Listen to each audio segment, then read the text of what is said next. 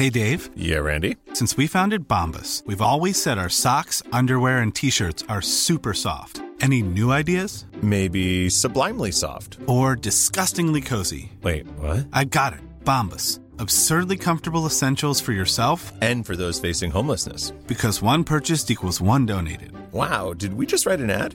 Yes. Bombas. Big comfort for everyone. Go to bombas.com slash ACAST and use code ACAST for 20% off your first purchase. Hello, everyone. Welcome to episode 56 of Destination Disaster. I am your host, Devin Carney.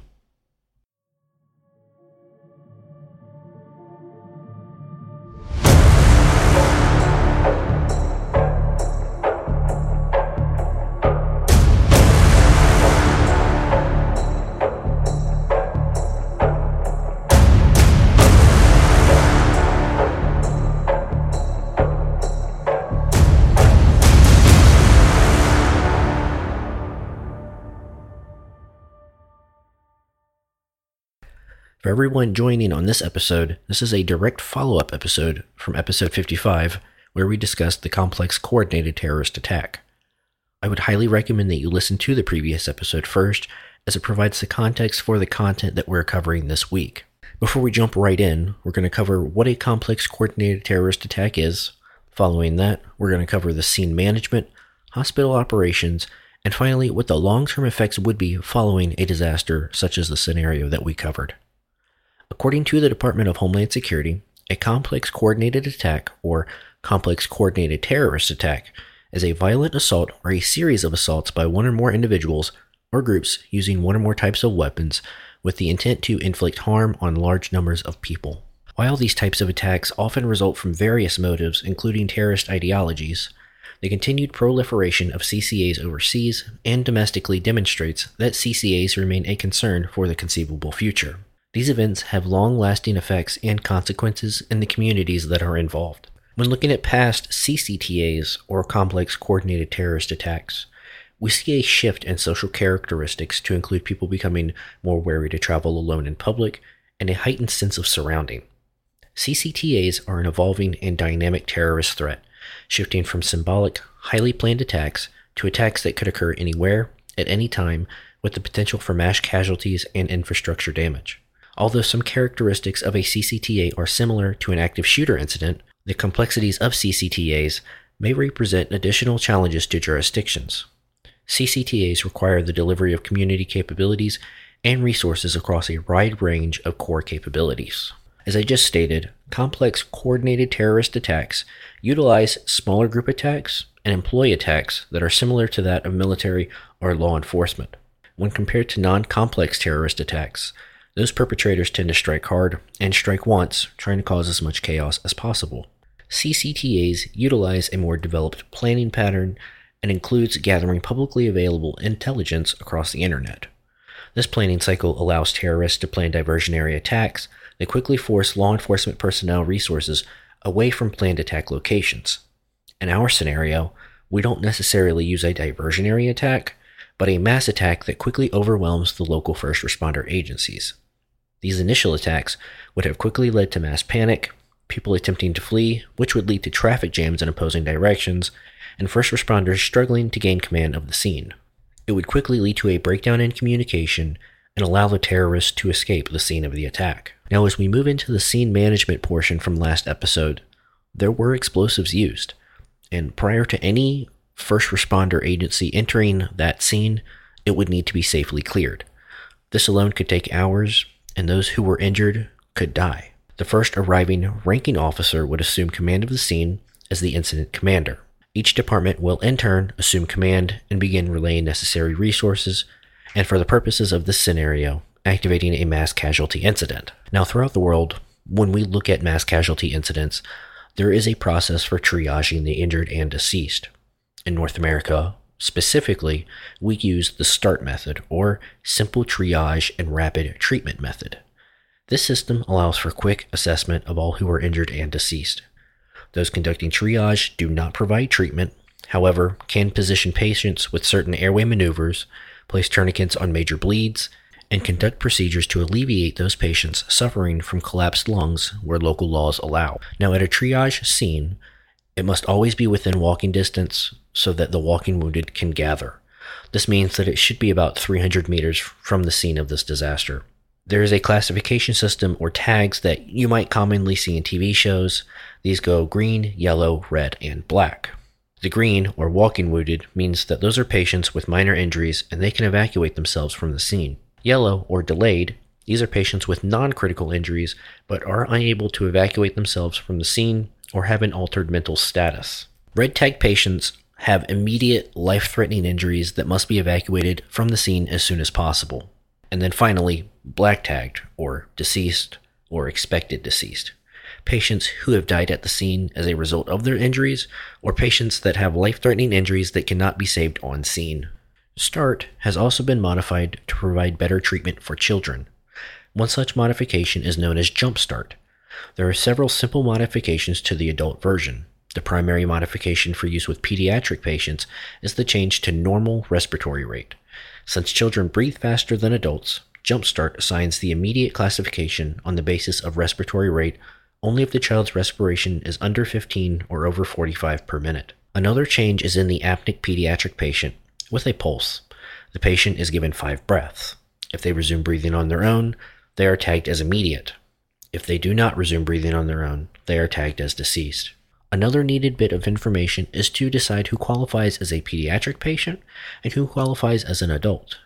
This can quickly be decided by a rapid check for underarm hair development on boys and breast bud or breast development on girls. If the age is known, the age cutoff for child versus adult is 8 years old.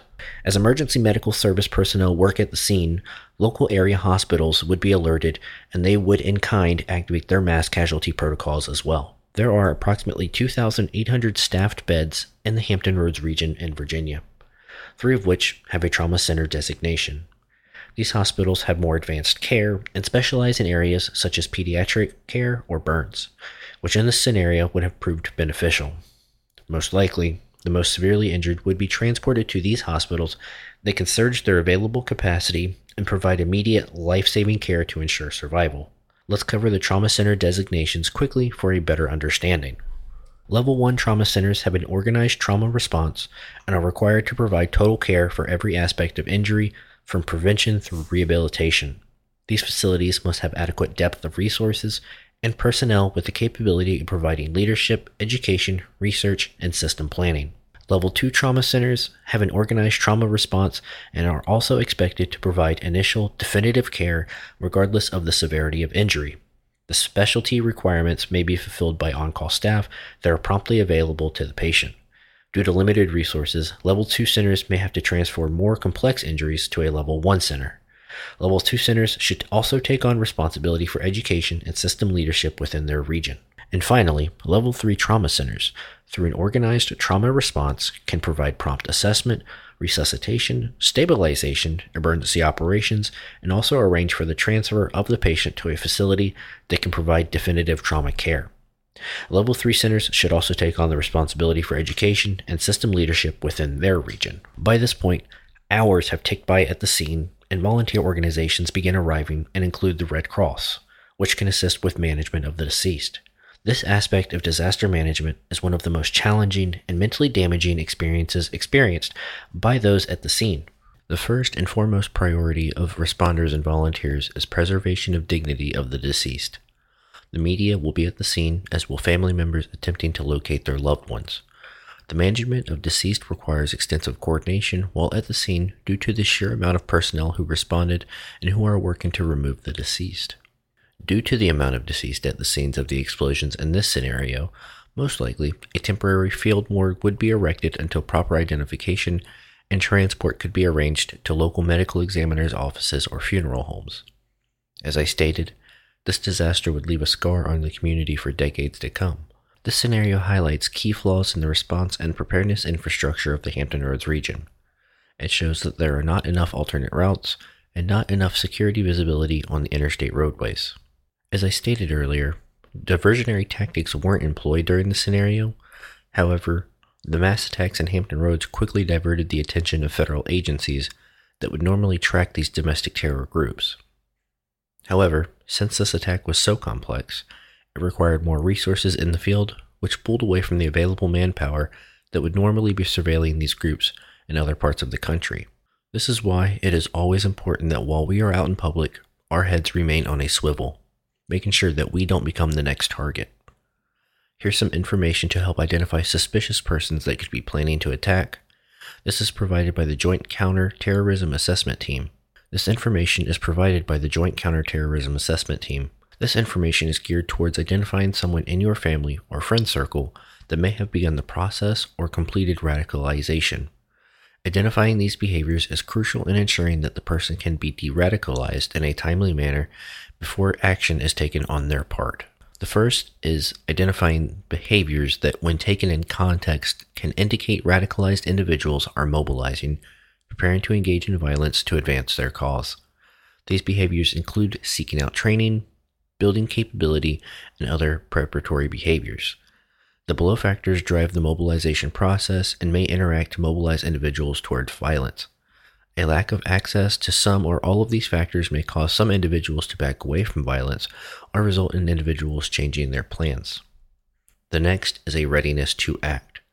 This is individual motivation and intent that keeps a person engaged and moving towards his or her intended goal. Readiness to act can vary across time and be influenced by multiple factors, including personal will and competence, experiences while in training, and motivation gained or lost as a result of established relationships. The next is opportunity. This is access to training and resources to provide multiple individuals or groups the chance to take action. This can range from target practice at a local firing range to explosives training with terrorists overseas. Opportunity can also include having available time to engage in violent activities. The internet has become a training ground in itself as access to terrorist training materials has become more accessible. In addition, radicalization can be completely undertaken from one's home. The next is capability. This is training that has prepared an individual to follow through on his or her intentions. The individual's capability also includes his or her educational training and skill set acquired through life experiences. As we see with violent homegrown extremists, these individuals tend to have some form of weapons training that originates from either law enforcement or a military background. Their training makes them a much larger threat as they can then extend the training to other members within this extremist organization. And finally, target selection. Locations that the individual is familiar with because of where he or she lives or works or is interested in because of what they represent, such as supposed economic, political, or military dominance. We have seen recent upticks in mass shootings against churches, temples, and supermarkets, where large gatherings of individuals are presumably gathered. These targets are generally not protected by armed security and have multiple routes of ingress and egress following an attack. Please, if you know someone who looks as though they may be going through this process in your family or your close friend group, please alert your local FBI field office. There are special agents trained in identifying an extremist and can provide rapid assessment to determine if this person poses a risk to the general public. This scenario was created to show you that there are thousands of targets that exist within one community that homegrown violent extremist groups can target. The availability of training materials and encrypted communication channels makes it challenging for surveillance agencies to conduct effective operations 24 7. The scenario encompassed a lot of different attack scenarios, such as explosive detonations, mass attacks against civilians, and attacks on critical infrastructure. These types of attacks can happen anywhere, any day, and at any time. This is where you and your eyes come into play. If we as a community remain vigilant, the number of attacks can be reduced by simply calling 911 if you notice something suspicious. I'm only going to state this once. Do not go into public and start profiling people. This is not the time and place for it, and please only call law enforcement if you believe a real threat exists. This includes seeing a certain vehicle making consecutive passes past points of interest, such as churches, temples, or even supermarkets. If the vehicle has all markings removed, this is another indicator that an individual could be planning an attack, because the first thing the dispatcher will ask for is the make, model, and color of the vehicle when you call to report. If you are in public when an attack occurs, quickly locate your nearest emergency exit and get out of the building as fast as possible. Do not try to be a hero. I'm going to repeat that again. Do not try to be a hero. Once outside, call law enforcement and allow them to contain and dispatch the threat as they are trained to do so. If you are outside and are being fired upon, quickly locate the nearest hardened piece of shelter that you can locate and remain quiet until the threat flees the area or is contained by law enforcement.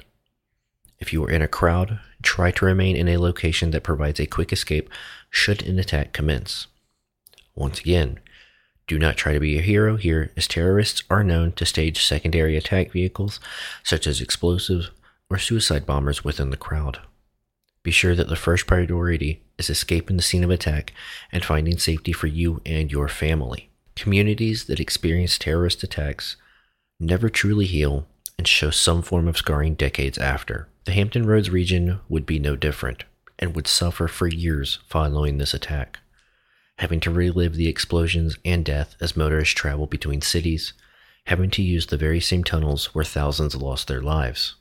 Scars would run deep throughout the communities as citizens struggled to understand why the attacks even occurred and why more wasn't done to prevent them. Each individual will perceive this attack differently, which is why resources would need to be available for years following a shock can hinder an individual's perception for months or even years. Post traumatic stress disorder would more than likely be one of the main psychological disorders suffered by many of the survivors and by families who lost their loved ones. This scenario is not meant to highlight death and chaos. It is only meant to show the response aspect and the complexities associated with the attack. Next season, we're going to solely focus on terrorism and its evolution through history. We're going to study some of the earliest known forms of terrorism and what it resembles today in our post 9 11 landscape. We'll study the effects of the communities involved and the changes needed to combat both terrorism at home and abroad. I want to thank everyone who listens to this show and has continued to support it through its evolution. If you liked this episode, please be sure to rate it five stars on whatever streaming platform that you use. Please check out the merch store that is linked in the show notes below. Until next time, this has been Destination Disaster.